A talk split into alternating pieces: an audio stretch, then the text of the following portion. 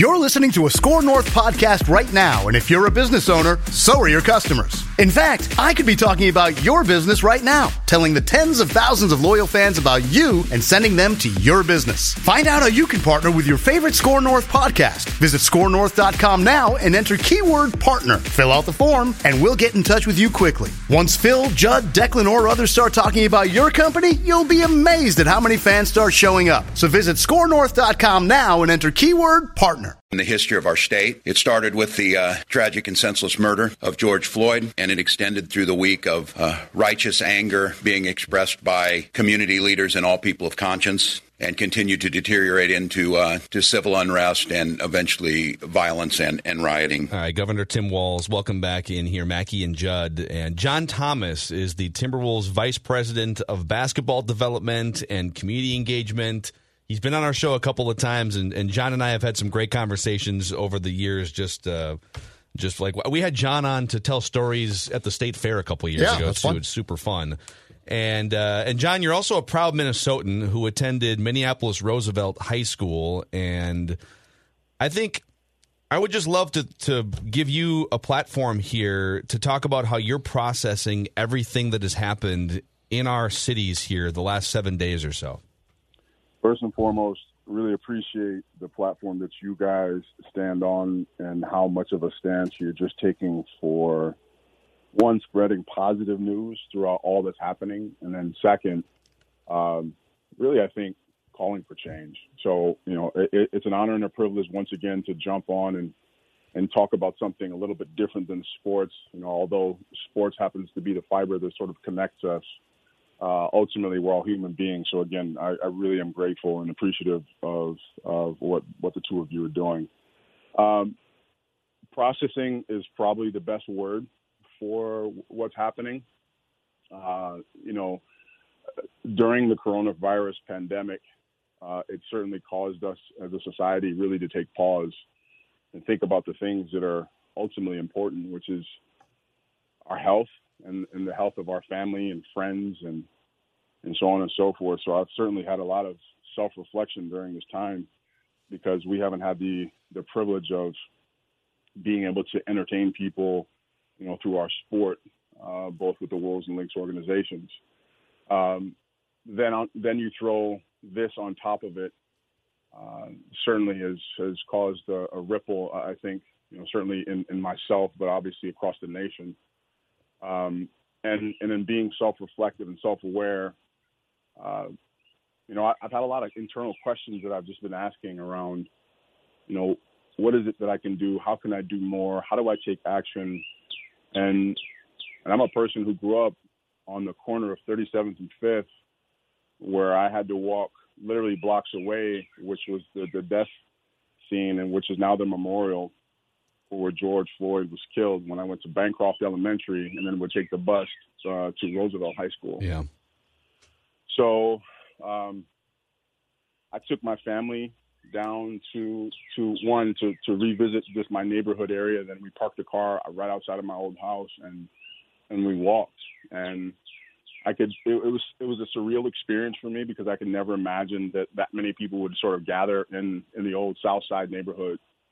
Um, but it was important for my 11 year old son, who is also processing, uh, who who happens to be a, a staunch activist, uh, really wants to get out in march, and, and my six year old and four year old have no idea what that ultimately means. But I thought it was really important to one share it, and then we joined uh, the the the march of, of protests uh, because I, I think you know when you think about the word processing I think it's it's a part of that process uh, to ultimately think about, you know, the gravity of the situation, where, um, you know, everything has reached a boiling point, and you think about an officer kneeling and executing um, someone, you know, for a little under nine minutes. Um, it's a tough pill to swallow. So certainly I've shed tears over it. I would say that I'm, I'm a proud member of an organization with the Wolves and Lynx, where we've got leaders on the business side, on the basketball side, everyone from Ethan Casson and Ryan Tanke to all of our senior executives um, on the Lynx side, We look at um, Cheryl Reeve, Rebekkah Brunson, Coach Saunders has reached out and to have a conversation around, you know, how can we actively do the things that are necessary to, to really one promote education and unity, uh, but begin the healing process. Obviously, you saw with what Karl-Anthony Towns and Josh Okogie did to to take a stance, and as young men, uh, you know, looking back and reflecting in, in my 20s, you're well, to some degree, we're, we're clueless, but uh, I genuinely appreciate how how involved and how active they are in, in utilizing their platform to really galvanize the community and, and, and, push for change. So certainly I can go on and on, but I, I more than anything, I want to create a, a dialogue uh, and, and, really be able to answer some questions. And albeit I'm certainly not an expert in civil rights and, and politics and, and all the things that are happening, but as a human being and a citizen, one of and someone who is near and dear to me, um, I'm looking at what are ways in which I can provide solutions because we've seen this narrative before, mm-hmm. right? There's been a ton of riots and protests, uh, but it doesn't stop the racial profiling. It doesn't stop the killing. Uh, it doesn't stop a lot of the things that we're seeing, and I think that's ultimately what's what's led us to this point. And again, I'm really grateful and appreciative of, of the two of you um, in, in order to start creating conversations to, to help us all collectively move forward. John, describe what seeing what's t- uh, taken place in your hometown the past week has been like because there's been things that are, are absolutely heartbreaking and sickening and disgusting. And then there have been things that are that I think, especially as you uh, talked about with your uh, child, but there are things that we've seen from people in their 20s that have been have been um, positive and things that you say the future might not be that bad. Just if you can sort of articulate the uh, gamut of emotions that you probably have run through here in the past seven days. um, I'm an emotional person. Uh, I also know myself well enough to know that if if I lead with reaction, uh, due to my size, due to uh, the color on my skin, um, I'm a I'm a bigger target in a lot of ways, and obviously, you know, being in, being a member uh, of the Timberwolves and Lynx organization, there's certainly a lot of things that you know potentially could come uh, from from that. I've probably on purpose have gone silent in, in social media, uh, partly because of you know, one just dealing with coronavirus and sort of processing even you know how do we sort of move our collective business forward, uh, but also at the same time uh, if I'm not prepared to offer a solution, uh, I, I, tend not to speak unless I'm able to do that. Uh, certainly, uh, I think drawing awareness um, to the matter, I think, is important. Um, oftentimes, you know, when you talk about range of emotions, um, I find myself in certain instances crying um, just because of those memories that I've had of, of being a kid in the South of Minneapolis and riding my bike and, and being put in a police car for no reason when I moved to Coon Rapids uh, back in the day of the old school Zelda came out with the gold case and my boy called me and was like, Hey, you know, it's out and I and I and I biked over fast to his house, super excited about it and, and on my way home I probably doubled the RPMs of my wheels and, and heading back home just because I was so excited to to put the cartridge into the NES system and was pulled over by a police officer and, and put in a cop car again. And I would tell you that, you know, my experiences um, are are common and with those that have color on their skin, and we've all got stories around what what's happened to us, and there's this feeling that you know it, it, it happens again, it happens again, and and obviously social media certainly puts a, a, a bright spotlight on it, but when you talk about the gamut of emotions and what's happened specifically when one my neighborhood um, and you think about it you know and it hits home and you know, I've had the the the, the good fortune of being able to connect with the police chief, Chief Arradondo, deputy chief, the mayor through some some previous programs that we did when uh, you know, I was, I was uh, on the social responsibility side of the organization. So a lot of those things for me are are sort of resonating in the back of my mind. But when you think about the gamut of emotions, it's um, and you think, you know, you, you turn on and uh, you know, frankly speaking, when you when I first start to see the the looting, um, my initial and, and, I and I share this sentiment um, because it, it's the human side of me. But when I first started seeing the looting, my initial reaction is this is this is where they believe that you are. For those that are racist, they you're acting as if they believe you sh- you are acting. Um, and certainly, you know, it, it, hits close to home when you think about like David Fhima, his his restaurant was looted, and you know, David is a is an upstanding man and, and a wonderful person with a great family, and you don't want to see those things happen to him. So my heart breaks for the small business owners that you know don't have rioters insurance on things that have that have happened to really destroy the, their property. Um, and then you think of the other side of those that are actually angry and and the, and the question is, have you ever been to a point where you've been frustrated or someone continues to interrupt you uh, and you don't have a voice and you've been stifled over and over again? And, I, I can't pretend to be in those people's shoes that have destroyed our property, inclusive of those that have come from out of state and from what we've heard, you know, from those alleged reports. So uh, the, the gamut of emotions are real. Uh, you know, from anger to frustration to sadness to uh, to anger to frustration and sadness, uh, ultimately wanting to really uh, be a part of a solution to help uh, one our city get back on its feet and and start the conversation and the dialogue around how do we how do we not let this happen ever again. John Thomas is our guest here on Mackey and Judd, and some of the tweets I've been getting the last couple days have been uh, just to sort of lump them all together. Stick to something you know, Mackey. Stick to sports and statistics, right? And so I want, I actually want to bring a statistic, which is like we can all agree. Like I'm the stat guy here on Score North, right? You know, Matthew Coller used to be. I mean, Matt, Matt and I are sort of the stat guys the last few years, and I want, I, as I see it, and you step in and tell me if I'm wrong here, John Thomas, but the protests and I'm talking about the mostly peaceful protests, the actual movement here that we should be most focused on, not to at all condone burning down businesses at all, but we're focused on police brutality and also the systematic issues that have led to the economic and educational oppression of of black communities. Is it just to just to pause real quick? Is that fair? That those are those are the two things that we are those are the 30,000 foot concepts we're working with here. Is that accurate? Very accurate. So, you know, at the end, yep, go ahead. So here's my statistic, okay? Because I want to illustrate this for people. This is this is important. There are 621 billionaires in this in the United States. 621 billionaires in the United States. Five of them, as of 2019, are black. And and and by black I mean African American, not people of color. Five out of 621 are black. Uh, Oprah Winfrey, Michael Jordan, Kanye West is now a billionaire, and also uh, businessmen Robert Smith and David Steward are also billionaires.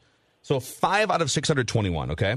That's less than 1% of the total billionaire pie, black people.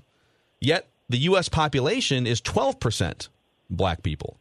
And so you might wonder, why is that? And it's because based on 400 years of systems and based on the fact that if you are a black person in 1930, 40, or 50, even, you probably couldn't even own a house in certain parts of the United States.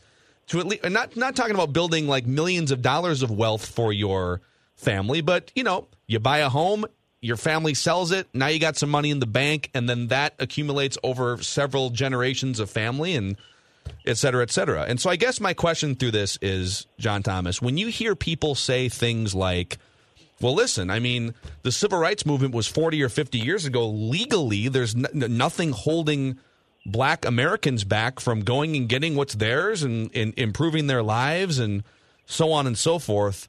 What is your response to that?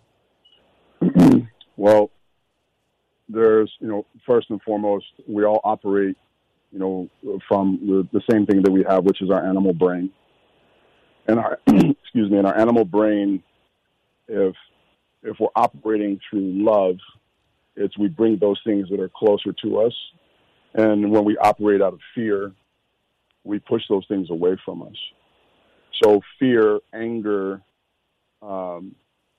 oppression, self doubt, all of those things come from, uh, you know, the continued oppression of of those things that uh, the, the, majority have not understood, and because they've feared it, uh, they push them away. So to to really get into sort of your your statistics, um, and I would tell you that to some degree it hits home is that um, black families in South Minneapolis are not having the conversations about how to accumulate and grow wealth. And that's just one pillar of a multitude of instances which really hasn't empowered us to understand as a collective uh, how we can do that. Um, then you think about the ways in which jobs are handed out. And again, um, we're all paid to solve problems or to eliminate problems or stop them from happening. And if we're most comfortable with those that look like us, sound like us, dress like us, talk like us, uh, that's why you see, um, specifically in the state of Minnesota, you know, when you think about, you know, picture after picture, know, certain organizations that their their staffs are, are mostly full of, of white people. So, um, I think it's important to understand that you know, when you think about just the opportunity that that those who have versus those that have not, it's it's more than anything. It's it's asking yourself why, and is it important for us to understand why? And because whether it's someone of color or someone of another culture, um, the lack of understanding ultimately leads to that fear, which pushes us away, and we sort of operate in our normal. So when you think about how media adds to that image, um, you know, there was a time where I had dreadlocks, and it was when I finished playing my in my playing career, and I'd gone through a divorce, and I had, you know, my let's call it my first post career midlife crisis, if you will. I grew out my dreadlocks. I grew out a beard. I was like, man, basically, I don't care. Um, but ultimately, what I was doing is um, I was putting up a barrier to, to entry, um, where if you look at how African American males with dreadlocks are portrayed on television, oftentimes you see it within a mugshot.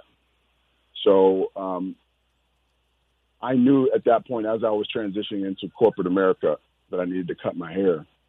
Um, it's not that I couldn't express myself. It's just that as a six foot eight black man in society, I know that I'm looked at differently before a word even comes out of my mouth because people fear what they don't know. So a lot of that has led to systematic oppression, um, you know, and it's passed down generationally. Uh, you know, and I, I would ask you guys to, to think about the ways in which your parents have taught you uh, your value system, and then ultimately who are their who are their friends and the people they surrounded themselves with, and ultimately that leads to you know, how you create your environment. And ultimately, you, what you will do is also then pass that down to your children. So through that generational uh, op- opportunity of, hey, son, hey, daughter, this is the way in which you conduct yourself specific to our value system. This is how you progress yourself to get another job, so on and so forth. Um, when you think about the plight of African Americans, it's laced with anger, it's laced with we were always getting the table scraps, um, you know, the the the pig's feet, the the the, the intestines of the the pig. Um, that we have somehow turned into a negative into a positive, and you think about the types of things that you know we do to ultimately jump over that hurdle. So it's a deep, deep, deep discussion that you know has many, many layers to it uh, certainly of which we don't have the time to discuss. But you know, in, in, my opinion, those are some of the things that sort of come to top of mind for me. John, at the end of the day, how confident are you that what we're seeing now, what we've seen, is going to result in true change? It's a great question. You know, the I'm I'm an optimistic person by nature. Uh, you know, I, and I'm a believe I, I believe in the power of opposites. You know, for example, when they say more money, more problems. Yep. Uh, but if there's problems, then you know how do you figure out to, to create you know the positive side of it? The pendulum has clearly swung in a direction of uh, let's call it incendiary nature, uh, both figuratively and and, and um, realistically. Um, my hope is that as we come out of this, and, and I would say that even based upon the actions of our organization, the conversations that are happening internally, knowing how powerful the NBA platform is used for progressive thought and action and stances on social justice, uh, we will create programs and solutions to to ultimately start the conversation towards healing. Um, it's important, I think, when when you think about perspective. Um, there's no way that the two of you can put black skin on but I think it's important to if if it's something of interest, there are books that are out there. There are certainly are, are YouTube uh, videos that speak to some of these issues. Uh, there's a wonderful document on on uh, documentary on Netflix called 13th, which talks about the 13th Amendment. Uh, there are lots of different ways where ultimately we we as a society can continue to educate ourselves on why these issues are happening, and and, and that's great. But we can all protest, we can all make a stance, but if we don't collectively figure out a way to take action, then that optimistic hope uh, of us stopping to uh, abuse, kill uh, us as a society uh, certainly won't stop. Uh, John, last thing for you here, and this is, I feel like we could do this for two straight weeks and and do this deep dive, and we'd love to have you on again at some point. But just in terms of dissecting everything here in the last week, uh, you're a, a, lifelong Minnesotan. Has your opinion of the state of Minnesota in any way changed now compared to two weeks ago? Um, it's a great question. Uh, I, I certainly think that I didn't understand, you know, to, to, some degree, the underpinnings of the multitude of stories that I've heard from from other uh, Black community members around the oppression that they've faced. Uh, in, in, growing up in South Minneapolis, uh, you know, basketball entered my life, and through that, it's allowed me to be exposed to college and ultimately the NBA, and then uh, a worldly perspective through overseas basketball playing as well. So it's the positive of it is, is giving me this litany of of experiences that many people haven't had the opportunity to share that perspective. Uh, on the other side of it, and speaking of opposites, is uh, you know to some degree I've been sheltered uh, because of the the life that I've uh, you know, pushed and worked so hard to lead in thinking that professional basketball was was a, was a calling and, and a passion for me. Um,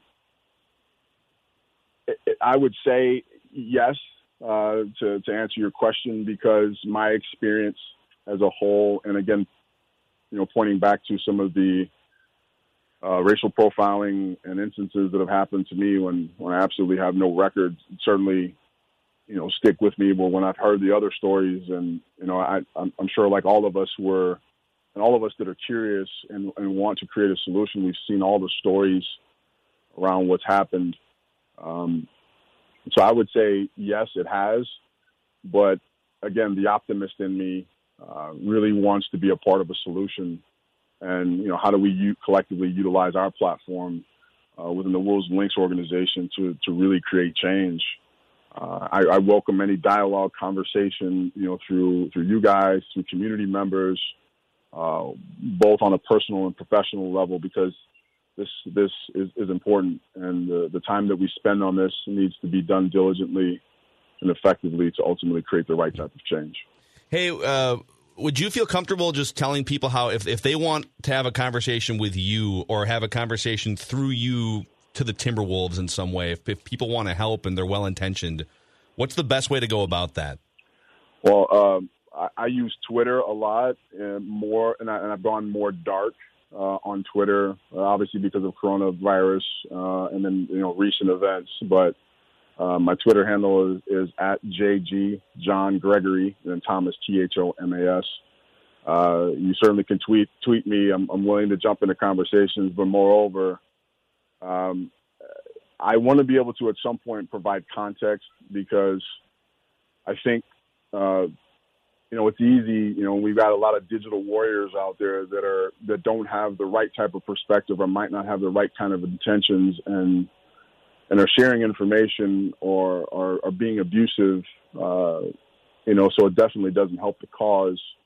So for those that you know really want to be a part of a solution, um, you know, I, along with other leaders in our organization, certainly want to be a catalyst to that. Awesome. I man. also I also can be I also can be reached via email at john j o h n dot thomas t h o m a s at timberwolves dot com. hey, thanks for coming on. Really appreciate you guys. Thank you. Thanks, Talk John. again, John. All right. John Thomas, Vice President of Community Engagement, Minnesota Timberwolves. It's outstanding stuff. Good stuff. Yeah. Also, I'm sorry. That was that was impressive. Back to back too. You don't Yeah. see that much. a good question from both of us. Puts uh puts me now back to Well, we evened it out there. Evened so out, I've got 14 good questions on the season. Judd has 12. Rami with nine, um, and his his total will probably stay there unless we decide to give him a platform again to Try and get a great question. a great Just Good- in good terms of the crescendoing of a guest giving you giving someone a good question point, I think that was the best I've ever heard. Like there was such a buildup. There was a build up. There was a huge So- buildup. So how can you listen to what John just told us and in any way, shape, or form be confused about this whole thing? Mm-hmm. Like he articulated it perfectly. Yeah. Like there's no this again, this is not some type of debate of, well, I don't know about what John Thomas just said. Mm-hmm. He just basically incredibly smart guy laid it out from his perspective as a black man. Like, okay, we just heard it. It's and he's not it's not like he's being biased towards one side. Yeah. Um I just this is what I don't understand. How do you how do you uh listen to that and not feel empathy and actually also because he did such a great job of laying things out come away with at least slightly more of an understanding, right? Right. John Thomas is just an unbelievable. I don't know if public speaker is the right. John Thomas is unbelievable at communicating a point. Yes. and um, that's part of the reason why we want we wanted to have him on today because not not only is is John Thomas from the backyard of ground zero, so to speak, of where all of this has been happening, but he has worked his way through through through basketball and then through his work with the Timberwolves front office, and he has, I think, carved a great path as an example for listen like. This is how you th- th- this is how you can not only make a name for yourself professionally, but this is also how you can use your platform to then reach back down, help other people and explain circumstances to people. And so, listen, like that's that's kind of what this is about, I think for me and for us, which is let's not let's just not dismiss this as oh, there's just a bunch of crazy rioters who are stealing TVs. Like, no, this is happening all around the country. There are reasons for it. I want to know what the reasons are. Yeah. And I want to talk about that. Yes, and let's let's sort through there there's there's a lot going on here and I completely understand that, okay? So so nobody is condoning the rioting, the violence, the looting, but if you can work your way through that, there is something far more important here. And and that's where I think we tend to get confused because there's so much noise here. There's so many things to glum onto and say, I am anti stealing. Okay, oh yeah, okay, thank you. That's great. We all should be. Um, but if you can work your way through through all of that to the core of why we're t- talking about this, why this started, that to me is easily the most important thing. And that's where the answers lie in are we going to improve ourselves from this? Or are we just going to have a lot of lip service and in five years be back to where we were um, a week ago today before before this entire tragedy started to unfold before us? Yeah. So thanks to John for coming on the show here. We uh, we we thank him. We appreciate it. And quite frankly, we should probably have him on again at some point to, to go even deeper with with some of these conversations. Um, other things like there's, I just have a whole checklist. Let's start. Let, let's let's start with uh, or go back to our conversation about the semi truck driver here. Mm-hmm. Right, because I've probably watched this film and this video a hundred times. Yeah, since it, I was watching. Were you watching live when it happened? No, I was walking Stella. I got home and Don said it's really bad, and I, and then I saw the picture of the truck stopped on the bridge. I mean, I was. But I've uh, seen I've seen uh, uh, clips of it continually since then. Yeah. I, I happened to be watching live and sort of like we'll play the clip here from KSTP TV as they were watching live as well. And it was like, oh, oh, why? Oh, they're all dispersing. They, oh, they must like the police must be coming down with a big jug of mace or something. We are looking at the people, thousands there on the ground. They- What's they happening seem to right be now? We see, oh wow, they're, right they're moving across. What's going on? I'm, I- I'm not certain what. Oh, we're- my gosh. Here, wow. Oh, my gosh. A giant. Uh, Oh my gosh. this is very dangerous. Oh my gosh. I, I, I'm not I sure can't how that what we've that just seen. that vehicle made its way. It's being surrounded now. So it, it actually remind and thank thank God nobody was seriously hurt somehow. How did that? How? I'm actually also I'm I'm shocked that no one was hurt, and we can get into like he clearly slowed down, which Yeah. which I think takes the story that we thought we saw and probably pivots it to something else. But as soon as as soon as his truck stopped, and as soon as people started jumping on the hood to a stop the truck and then to pull him out, Mm-hmm. you know, I was only seven years old or six or seven years old. I immediately thought of the Rodney King, the, the infamous that truck driver that was going through Reginald Los Jennings. Angeles. Yep, Yep. And and that different circumstances that that dude was wrong place, wrong time. Right, he did and was nothing wrong. Being Yep. made an example of. This dude came barreling in, whether there was intent or not. It Yep. was very reckless and careless, um, and maybe the state is somewhat at fault. But I just couldn't. Like I thought the whole time, I thought, oh my god, they're going to kill him. Like they're going, they're going to kill him, and then the narrative is going to be listen, all like 10,000 thugs on a bridge, and look, this is what happens. And now that we've seen some of the other video that's come out, you see all kinds of people, protesters on the ground, restraining Oh, they protected him. violent protesters Yep. from trying, literally trying to rip this Yep. guy's, you know, head he off got of beat body. up and then protected. It's the damnedest thing. But that that's what I'm saying about there has been for the last six days or so, there was so many there's so many horrific things and terrible things. But if you look through some of them, there's things that absolutely make you want to cry because there's such acts of kindness. And to see people protect this guy, and I have no idea what his motives were. I have no, I have no clue. Okay, By the way, of course, he has a Russian name, just to add like another like layer to the after story. on, The- Fri- after the on Friday, I declared that Russians weren't bad guys. this guy has a Russian. But anyway, you know, to see to see them, and, and I actually saw they interviewed one of the guys who was in the cab area or pulled the guy out and helped protect him on one of the uh, news stations last night, and he basically said, "We could have killed him, but we're not going to be that." Like, think about that for a second, Yeah. because we're talking about relatively young people, highly emotionally charged. Yeah. But they're, but they basically say we're we're mad, we want change, but we're not going to get it through how the Minneapolis Police Department worked. yeah, and I, I, I, I think. Well, let's let's go to the core question here with this semi truck driver, which is, do you guys think he drove that truck intentionally and tried to kill people? Because I have, I've gone back and forth on this. I think if he wanted to kill people, he could have. Like he could have, he could have veered left or right, or have like he.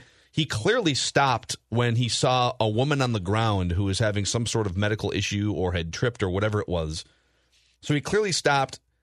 But then if you start to back up and say, all right, well, if if he didn't do it, if he didn't drive up there to to kill somebody, did he drive up there just to like angrily disperse the crowd and threaten them with a semi, but he stopped short of actually wanting to kill somebody? Or was it even further back, which is no, this dude just like this guy was just like trying to get through 35W No. and No, no, no, and and I believe that they did say that he is from here.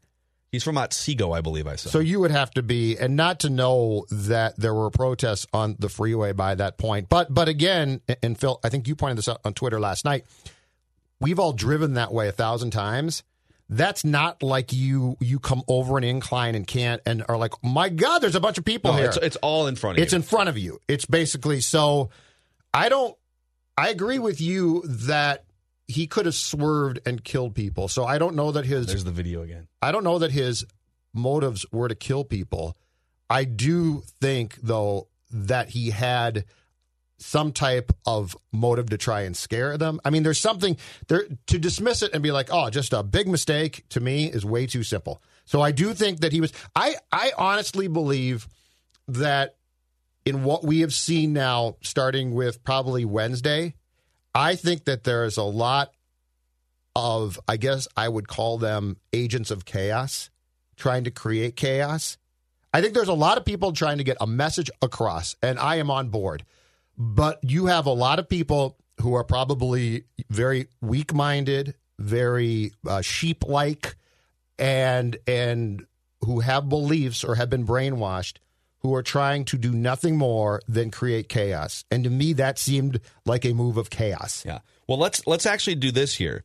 Um, we want to get into the unmarked vehicles. We want to get into uh, reports and photos of suspicious small groups in suburb areas and the way that the media was treated. So we'll get to those things. But Declan actually, so one of your friends from college was literally like fr- feet away from this as it was happening on the bridge, right? Yes, he was. And what's his name? Dan Brink is his name. Let's hear from him right now. Whether it's Baker's Simple Truth Turkey or mac and cheese with Murray's English Cheddar or pie made with fresh Cosmic Crisp apples, there are many dishes we look forward to sharing during the holidays. And Baker's has all the fresh ingredients you need to turn today's holidays into tomorrow's memories. Baker's, fresh for everyone. Get more ways to save at the Buy Five or More Save $1 each sale. Just buy five or more participating items and save a dollar each with card. Baker's, fresh for everyone.